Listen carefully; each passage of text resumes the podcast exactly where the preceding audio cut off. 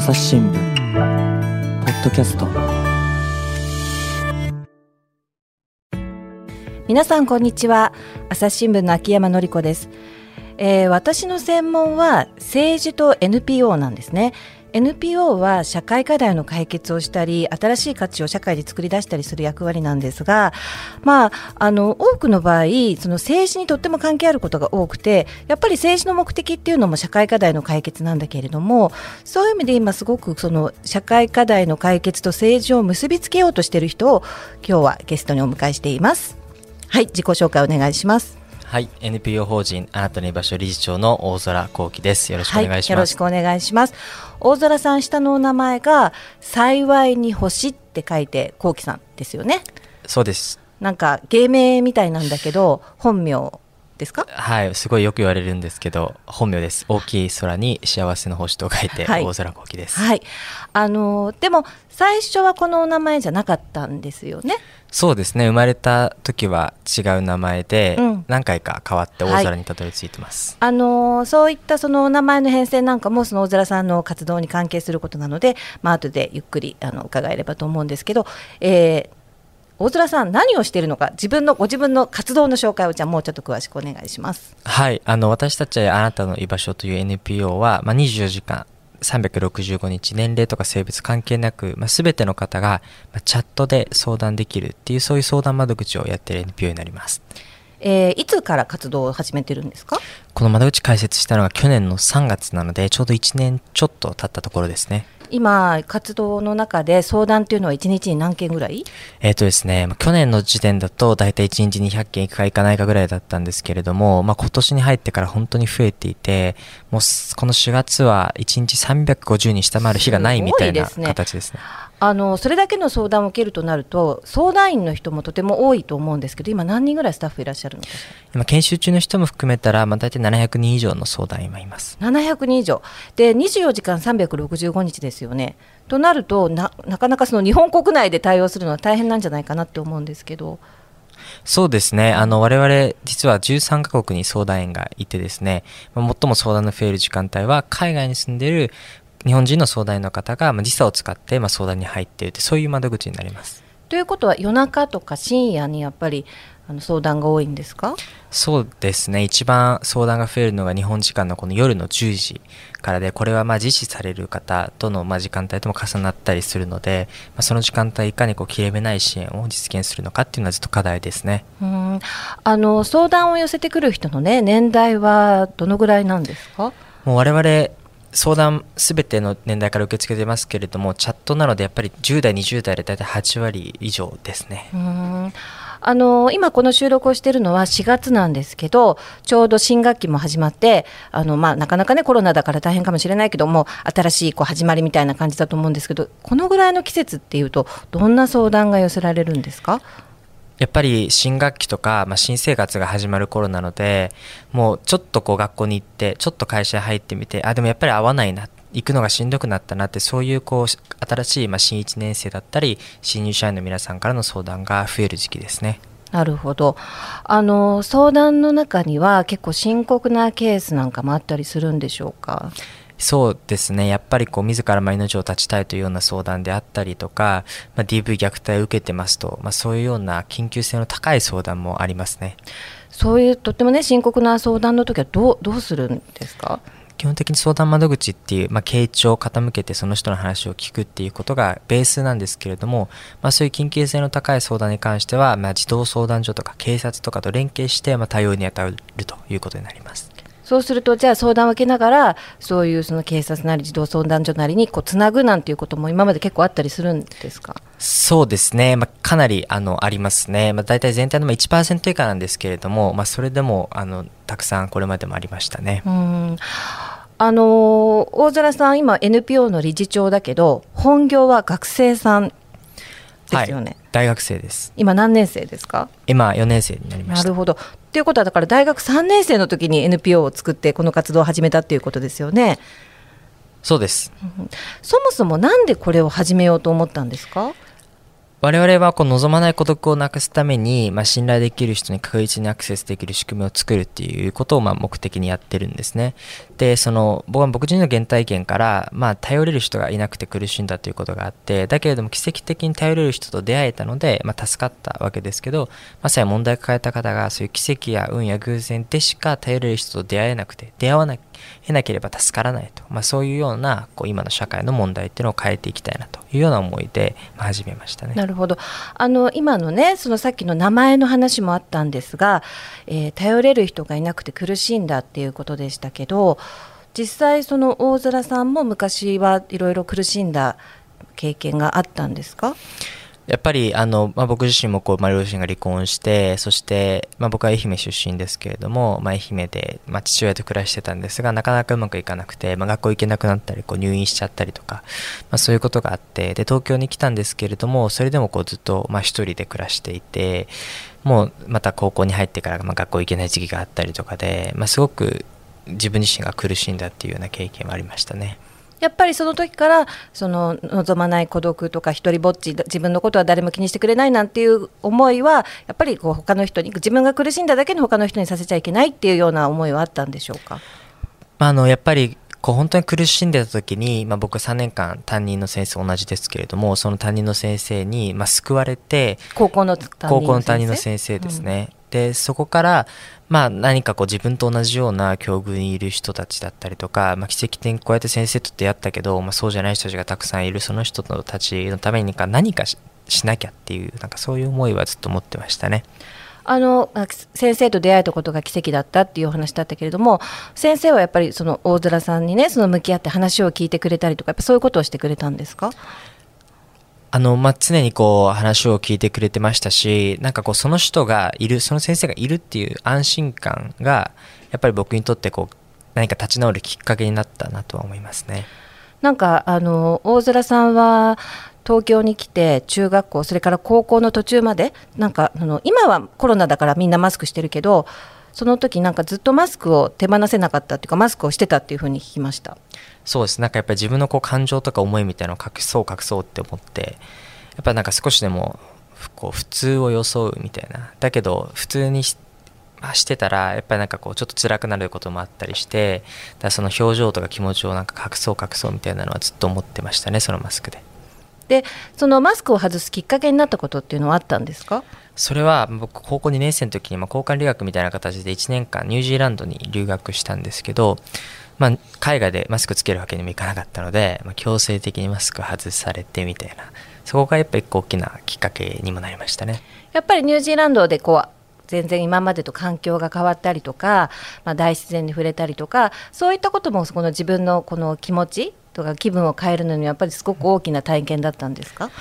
やっぱり一番大きいのはそのホストファミリーとか家族かなと、まあ、その僕の高校の先生が、まあ、お前は家族の愛とかを知らないから普通の家族のところに行けって言われて本当お父さんがいてお母さんがいて、まあ、子供がいるっていう、まあ、ごく一般的な、まあ、家族ホストファミリーのところで1年間生活をしてあこれがなんか家族なんだなみたいな。なんかそれを知れたっていうのはすごく大きなきっかけにはなりましたね。でやっぱりそういうその自分の帰る場所っていうのかな。それとかその自分のことを必ず見ててくれる人がいるみたいなことがやっぱりそういう存在が必要だっていうことが今の活動につながってたりするんでしょうか？うん、まあこう家族じゃなくてももちろんいいので誰でもいいから、とにかくこの日常生活の中で本当に一人で苦しんでもうどうしようもないっていうような方が誰か頼れる人だったりとか場所みたいなところにつながれるなんかそういう仕組みは絶対に必要だなと思ってますね。なるほどね。あの大学にねその進学した後も、まあ、あの今生活費もそれから学費も自分で稼いでるんですよね。なんか最初は休学してアルバイトをしてたって。はい、休学、まあ、大学入ってすぐ休学してもう本当になんかホテルの配膳のバイトとか、まあ、いろんなことやりましたね。そこでまあいろんな、ね、人がとも出会ったと思いますけどどどんな人たちが？いややっぱりこう本当にまだいろんな人がいたんですけれどもなんか中にはもう本当に僕の過去よりも本当にもっと苦しい状況にいる人たちもやっぱりいて大学に行ってるってだけですっごい恵まれてるなっていうことを感じたんですよねやっぱ大学の進学率ってまあ半分ちょっとぐらいで日本でももう大学なんか行かずに、まあ、もちろん専門学校とか高専もありますけど働くっていう選択肢しかそもそもなかった行き大学行きたかったんだけどねみたいなやっぱそういう人たちもすごくいたのでいや自分もなんかなかなかいろんな体験してきてそれで今があるなと思ってましたけどいやそれよりももう本当に生まれた家とか育った環境とかによってもう将来が決まっちゃうみたいななんかそういうところで苦しんでる人たちがたくさんいるんだなっていうなんかそういう人を目にしましたね。でもあのその後ね、まあ、お金を一応ある程度貯めて、まあ、大学に通い始めるわけじゃないですか。で私立の大学ですよね。そうするとまたそこで全然違う人たち今度はすごい恵まれた人たちと出会うことになると思うんだけどそこは自分の中でどんな風に感じました？まあ、やっぱりもちろんそれぞれの家庭にはそれぞれのこう苦しみとか悩みって多分あると思うんですけどそれでもやっぱりこう、まあ、僕がこれまで、まあ、バイトとかしてきた中で見た本当に働くバイトしてもうその日生活費を稼ぐので精一杯みたいな人と、まあ、こうずっと大学親学費払ってもらってるのに特に大学も行かずに遊びを起きてるような人たち。同じ年齢同じ年代の人たちだけどなんでこうも違うんだと。やっぱり大学行きたくても行けなかった学びたくても学べないっていう人がいる一方で学べる環境があるのにその、まあ、学ぼうとすることをしないと、まあ、感謝もあんまりないみたいななんかそこは本当に社会のなんか理不尽さとか、まあ、そういう人たちが生まれてるってことはそれは社会構造上の問題だからやっぱりそうしたところに対して何かしら自分が両方わかるからそこ自分ができることは絶対あるんじゃないかなってなんかそれはすごい思いましたね。だから同じスタートラインじゃないっていうことですよね生まれた環境によってねそうなんです同じ国同じ町に生まれたとしてもやっぱり生まれた家育った環境によって全然チャンスにアクセスできる回数も違うなっていうのはすごく感じますね。あのそれでね、まあ、今の活動につながっていくわけだけど一方であの大空さんはその政治とか政策とかそういうことにも割と昔から関心があってなんか高校の時にその政治家との交流イベントに出たことがあるんですか？そうですね、まあ、僕も一人親で一人親の子どもたちって本当にこうそもそも頼れる人のこう母数が少ないんですよね圧倒的に。でそうした時に一人親のの支援っていうと親への支援がすごくたくさんあるんですけど一人親の子供への支援って全然ないんですよね。で、まあ、一人親家庭の、まあ、児童訪問援助員みたいな、そういう、まあ、支援制度はあるんですけど、まあ、自分でこう、いろんな市役所に電話してかけたら、いや、去年は1回も実施してませんみたいな。やっと見つけたら国立市で去年1件だけやりましたみたいな。でもそんな役所に電話して聞いてみたんだ聞いてみたんですよ。なんかそういう制度がないのかなって調べたら、あ、あるじゃん。いい、すごいいい制度じゃん。それは大学生とかが一人親の家の子供に前に行って様子聞いたりする制度なんですけど、うん、いい制度じゃんと思って、って調べたのにやってなかったみたいな。でそういうところからあこれってなんかやっぱ政治とか行政の側からもっともっと一人親の、まあ、まさに自分と同じような境遇の子どもたちに対する支援、やらなきゃいけないだろうって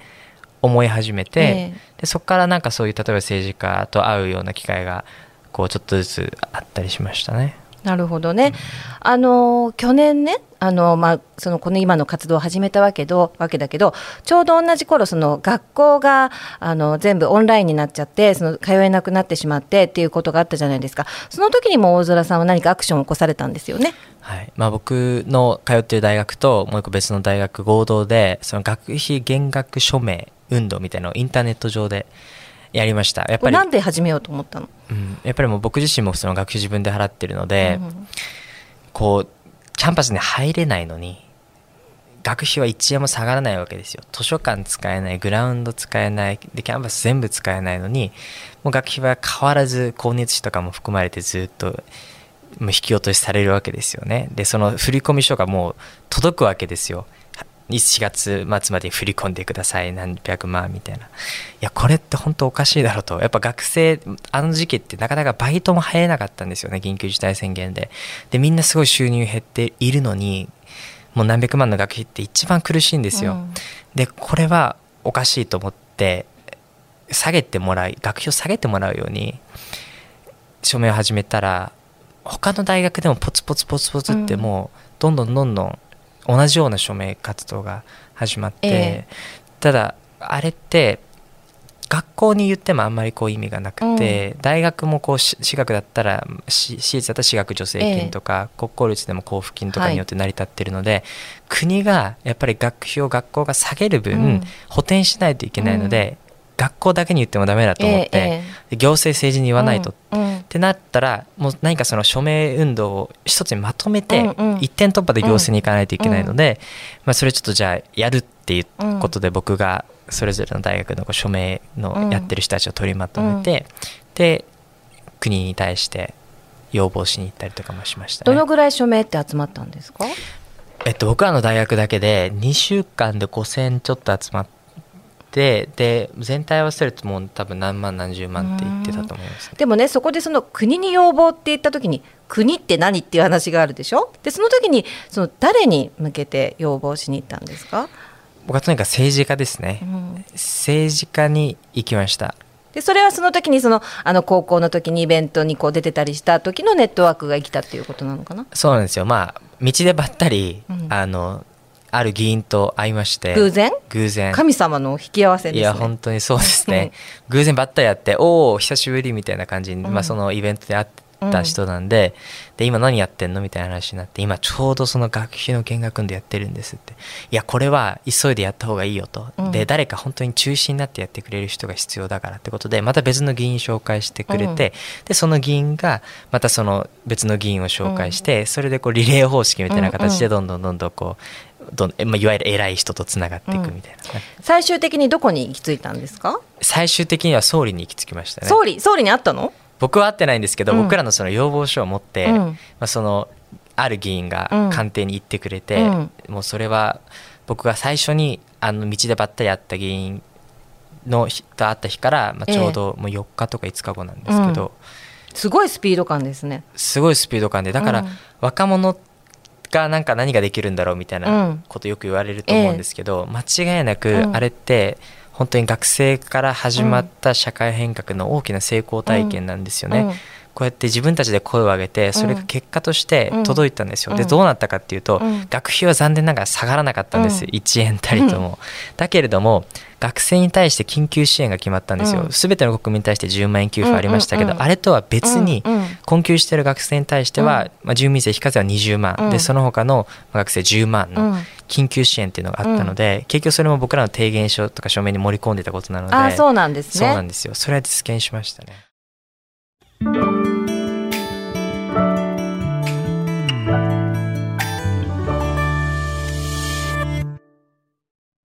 朝日新聞ポッドキャストニュースの現場から。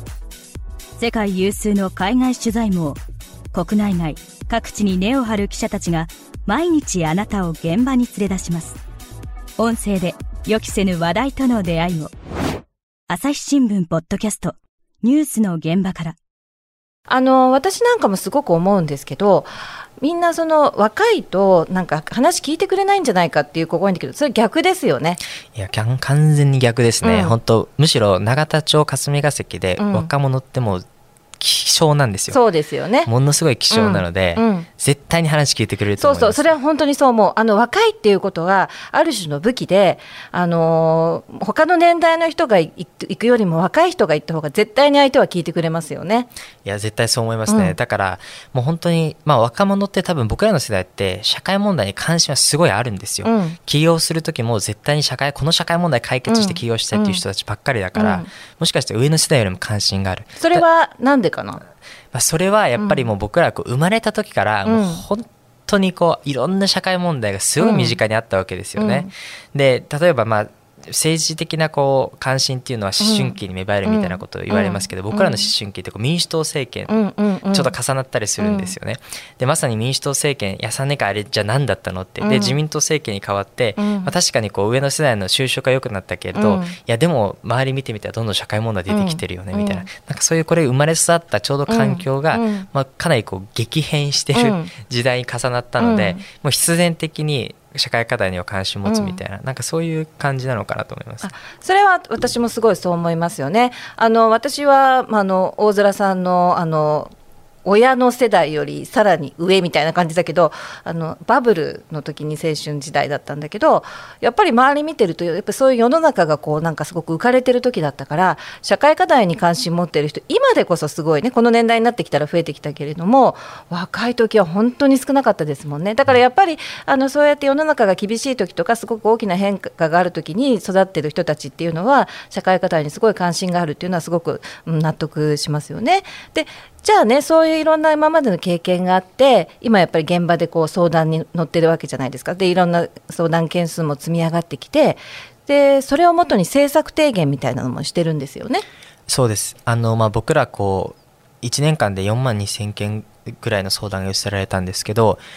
その共通のまあ背景とか課題って何なんだろうっていうのを考えるときにやっぱり望まない孤独っていうのがあったんですよ。それは頼りたくても頼れないとか話したくても話せない。まさに問題を抱えた人が頼れる人にアクセスできなくて、うん。それによってその人が抱えている問題の例えばなんかこう構造が複雑化したり、解決が困難になっているっていう現状があってそれによって新しい社会問題が生まれているみたいな。なんか例えばワンオペ育児で、うん苦しんでてうん。誰も頼れないことによって、僕らの相談ま窓口すごいんですけど、うん。子供を虐待し,、ちゃいそうですみたいな。虐待をする人からのしちゃう人からの相談。そうなんです、でもそれも結局一人で子育てしてて、うん。周りに誰も頼れないっていう、うん。まさにその望まない孤独状態があることによって、うん。虐待っていう新しい問題がう生まれてるんですよね。でこの望まない孤独っていうのに対して政治の側からやっぱり何かしらアプローチがなければ、うん我々の相談窓口ってもうつながらないんですこれはもうせどの相談窓口ももう逼迫しててつながらないんですよね、うん。でそこの相談窓口に人やお金を入れたら解決するかっていうそういうフェーズじゃなくて、まさに洪水のようにどんどんどんどん上流から流れてくるんです、うん。で一生懸命レンガの壁でうん。そのセーフティネットを作ろうとしても、もうそれも脆いからうん。波の力に負けちゃうんですよね、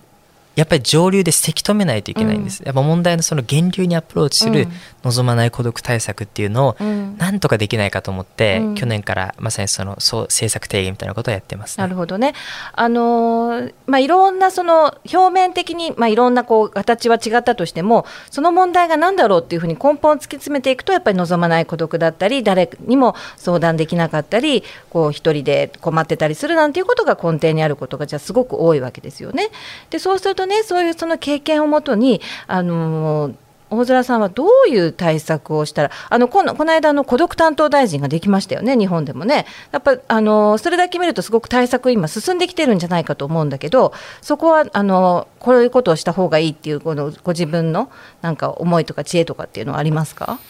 やっぱり、まあ、3つあって、まあ、1つ目はこうエビデンスに基づいた政策なんですけど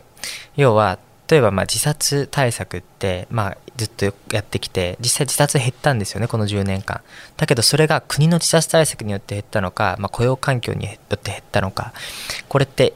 効果検証ができる形に作られてないからわからないんですよね。だから当然エビデンスに基づいた改善もできない、うん。で孤独対策で言えば今孤独を抱えている方が何人いらっしゃるのかっていうことわからない。でやっぱり特定のこう孤独を感じてる特に感じてるグループだったりとか、まあ、トリガー引き金ですね。孤独を引き起こしてる例えば離婚死別とかそうした要因も洗い出さないといけない。でそれを分からずになんとなく感覚で施策を決めて進めちゃうと絶対そういうものって失敗しちゃうんですよ。なのでまさにまずしっかり調査をしてそして孤独って何だろう？孤立って何なのか？なんかその辺の定義をまず定めていくっていうところからやらなければいけないのが一つででもう一個はとにかく国民へのメッセージを出しましょうと。望まない孤独が問題なんですよね。一人で自分と向き合う時間とか、まあ、何かこう自分で考える時間を奪うとかっていう話ではなくて、うん。頼りたくても頼れないという望まない孤独がこの孤独孤立対策の必ず対象である。んだけれどもそれがなかなか今伝わってないのでメッセージを出すということ。もう一個はあらゆる政策まず整理をしましょうと、うん。要は社会的孤立みたいに客観的に把握可能なものに対してはある程度国も政策って打たれてるんですよね、うん。うんでもそれが必ずしもまとまってない。例えば電話相談にしてももう電話相談って調べるだけでも何十個も出てくるんですよね、国がやってるのもあれば民間がやってるのもあれば、うん。都道府県がやってるのもあれば市区町村でうん。今度教育委員会とか、もう何十個もある、うん。これを例えば、まあ、児童相談所の189みたいにうん783とかで3桁に統合してみるとか、悩み？悩みで、であとは、まあ、そうした既存の政策の整理と同時に、うん。やっぱこれってこまさに望まない孤独対策っていうのは問題の源流にアプローチする政策なので、長期的に考えないといけないわけですよ、うん、今スティグマ汚名とかって言いますけど、うん、まさに孤独を感じることが恥だと、うん、相談することって負けだっていうふうな汚名がつきまとっているので、それをじゃあ解消していくために例えばキャンペーンをやるのもそうだし、教育のプログラムに SOS の出し方を入れるとか、うん。うん、新しい政策をその人を頼ることはあの恥ずかしいことじゃない大事なことだみたいな感じかな？それを中長期的にやっぱりやっていかなければいけないので、うん、そういう新しい政策とか知を生み出すっていうこともやっていくって、まあ、その3つを軸として孤独対策って進めていかないといけないなっていうのは僕ずっと言ってますね。でもまあそのねあのエビデンスベーストっていうふうにあの今大空さんがおっしゃいましたけどそういう意味で言えば、まあ、大空さんのとこなんかは最初からデータを全部こうチャットだっていうこともあって積み上げてるわけでしょ？そういうのが政策に生かされたりできますよね。そうです。もうまさにチャット相談って文字のデータが残るわけですよね。でそれって本当貴重で例えばそれを分析してみると神奈川県だといじめの相談が水曜日の夜の11時に一番多くなるみたいなことがわかるんですよなのでじゃあ神奈川県の学校で水曜日の帰りのホームルームでいじめ相談窓口のなんか表示をしましょうとか、そういうふうにデータから新しい政策とかアイデアがどんどんどんどん出てくるんですよね。で僕らはやっぱりただ相談を受けるだけじゃなくてそういう、まあ、今1日大体60万文字でこれ文庫本にすると6冊分ぐらいなんですけどそういうデータがやり取りされてるのでこれをちゃんと解析してでオープンデータとして社会に提供していきましょうということもやってますね、うん、なるほどなるほどそこら辺はやっぱりすごくデータの宝の山みたいな感じがあるわけですよね。あとやっぱりその孤独って一人で悩んじゃいけないとかあの誰かに相談しようよみたいなことは政治のメッセージとしてまさにこう政そこら辺なんかすごくこう政治のリーダーシップの役割かなっていう感じがするけども。いやまさにこう孤独っていうのは客観的にはなかなか把握するのが難しくて主観的な問題なんですよね。なのでこれまで政策なかなか取り組んでこられなかった部分だけれども確実に社会的孤立状態にあるとかっていうことではなくて同僚や家族や友人がいたとしても相談できずに一人で苦しんでいる方がたくさんいるのでまさに個人の主観的な感情に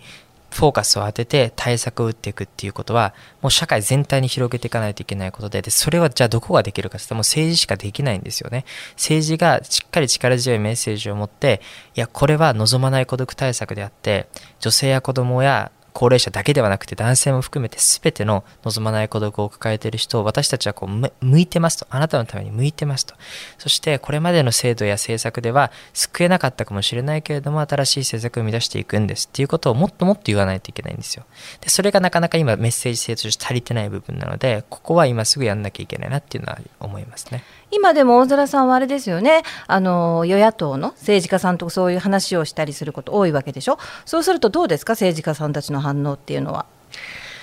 そうですね。昨日もなんか僕自民党で講演があったんですけどやっぱりその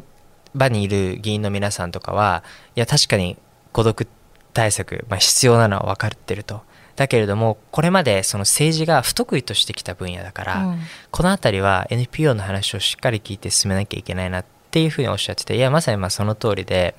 まあ、こうした問題って、もうこれまでの政治や行政からは新しくなんかアイデアって生まれてこないんですよね。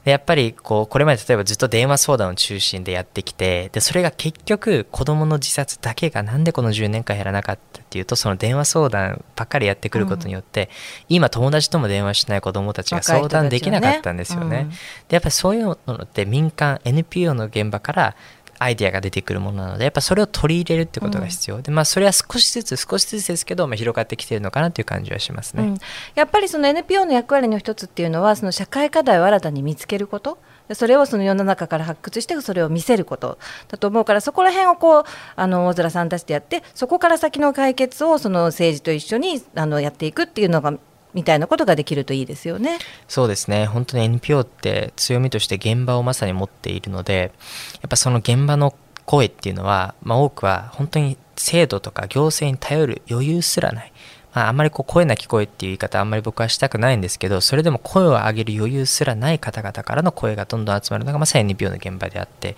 で NPO っていうのはまあそうした現場の声に向き合うと同時にその声を拾い集めて社会に対してこういう問題がありますともっと目を向けてくださいっていうのはもう間違いなくやるべきことかなと思いますね。うん、あとはねあのさっき話の中でそのニュージーランドに行ってすごい環境が変わって、まあ、もちろその家族的な人たちも増えたっていうことだけど、まあ、すごくこう自然も多くてみたいなところですごく自分自身リフレッシュされたみたいなところもあると思うんですけどなんか今環境省ともなんか一緒になんか政策をやろうっていうふうに検討されてるっていうふうに聞きました。そうですね、まあ、社会的処方っていうんですけど、まあ、要は、まあ、本当はこれイギリスでやってることなんですが医療機関イギリスに行ったら、まあ、薬を処方するとかっていう選択肢以外に人とのつながりを処方するっていう考え方があるんですよ。で、まあ、これをなんか日本でもできないかなっていうふうに思っていて例えばまあ環境省って国立公園を所管しているんですけど、まあ、国立公園とかって、まあ、まさにこう例えばちょっと人間関係モヤモヤするなとかちょっとこう不安に感じるなとか、まあ、そこまで重症じゃないんだけれどもそれでもそのまま放っておいたら大変なことになっちゃうような人たちがちょっと自然に触れたりとか、まあ、何かプログラムを受けてもらうってことによって、まあ、少しずつ薬に頼らなくても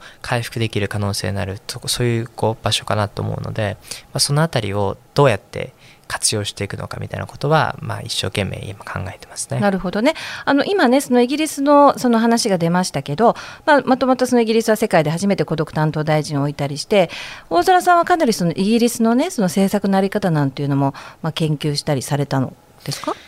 はいまあ、去年その、まあ、望まない孤独対策が日本でもできないかっていうふうに考えていた時に、まあ、すでにイギリスで国を挙げて孤独対策って行われてたので、まあ、イギリスの政府の孤独対策の、まあ、責任者の人とか、えっと、あと民間赤十字とかの民間で孤独対策取り組んでる人たちから、まあ、 Zoom でオンラインでこうつないで話を聞いてで日本で孤独対策どうやってやったらいいのか。でイギリスもイギリスでやっぱ課題があるわけですよ。若者や子供にはアプローチできてないとか。でそうした課題を踏まえてじゃあ日本で、まあ、どういうふうなことができるのかみたいなのはすごく今考えてましたね。なるほどね。あの今すごい簡単にあのイギリスの政策担当者と話ズームで話したって言ってたけどそのこと自体すごいと思いますけどそんなことがどうして可能に？やっぱり我々の相談員のネットワークっても世界中にあるわけでもちろんロンドンに住んでる人もいれば、まあ、イギリス全土に住んでる人たちが結構いるんですよね。で、まあ、イギリスって結構進んでいてあのそれぞれの議員のメールアドレスみたいなのが公開されてるんですよ。一応日本も公開されてるんだけどね。あ誰も多分知らないですよね、うん、その辺。で、イギリス結構市民の人たちがごくごく当たり前に意見伝えたりとかすると。で、まあ、うちのその相談員で、まあ、事務局にもいてくださってる人が、まあ、イギリスに住んでいる方。住んでいる方で、うん、で、まあ、そういうメールアドレスを知ってたとかっていうことがあるみたいで、連絡してくれて。でそしたらじゃあ OK みたいな感じでミーティングを。そうなんですそうなんです。すごいですよね。というわけで、まあ、ちょっとお話も尽きないんですけれども、えー、今日は大空さん本当にあの素敵なお話をありがとうございます。ありがとうございます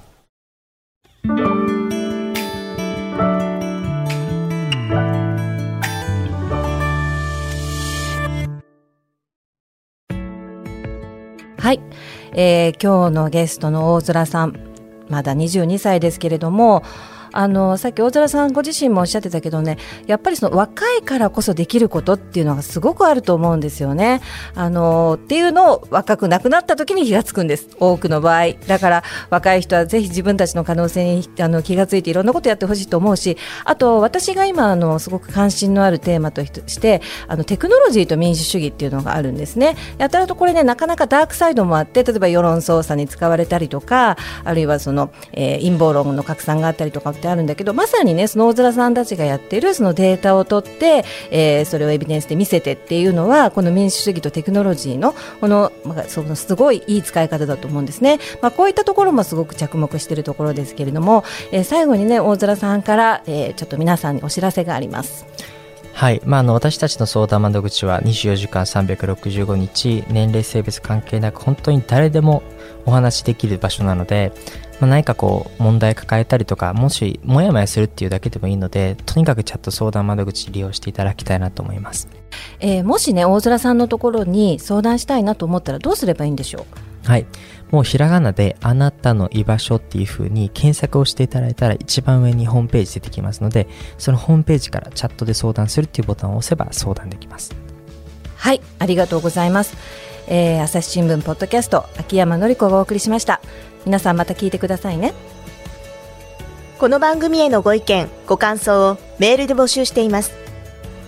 ポッドキャスト at 朝日 .com podcast アットマーク朝日 .com までメールでお寄せください。ツイッターでも番組情報を随時紹介しています。アットマーク朝日ポッドキャスト。朝日新聞ポッドキャストで検索してみてください。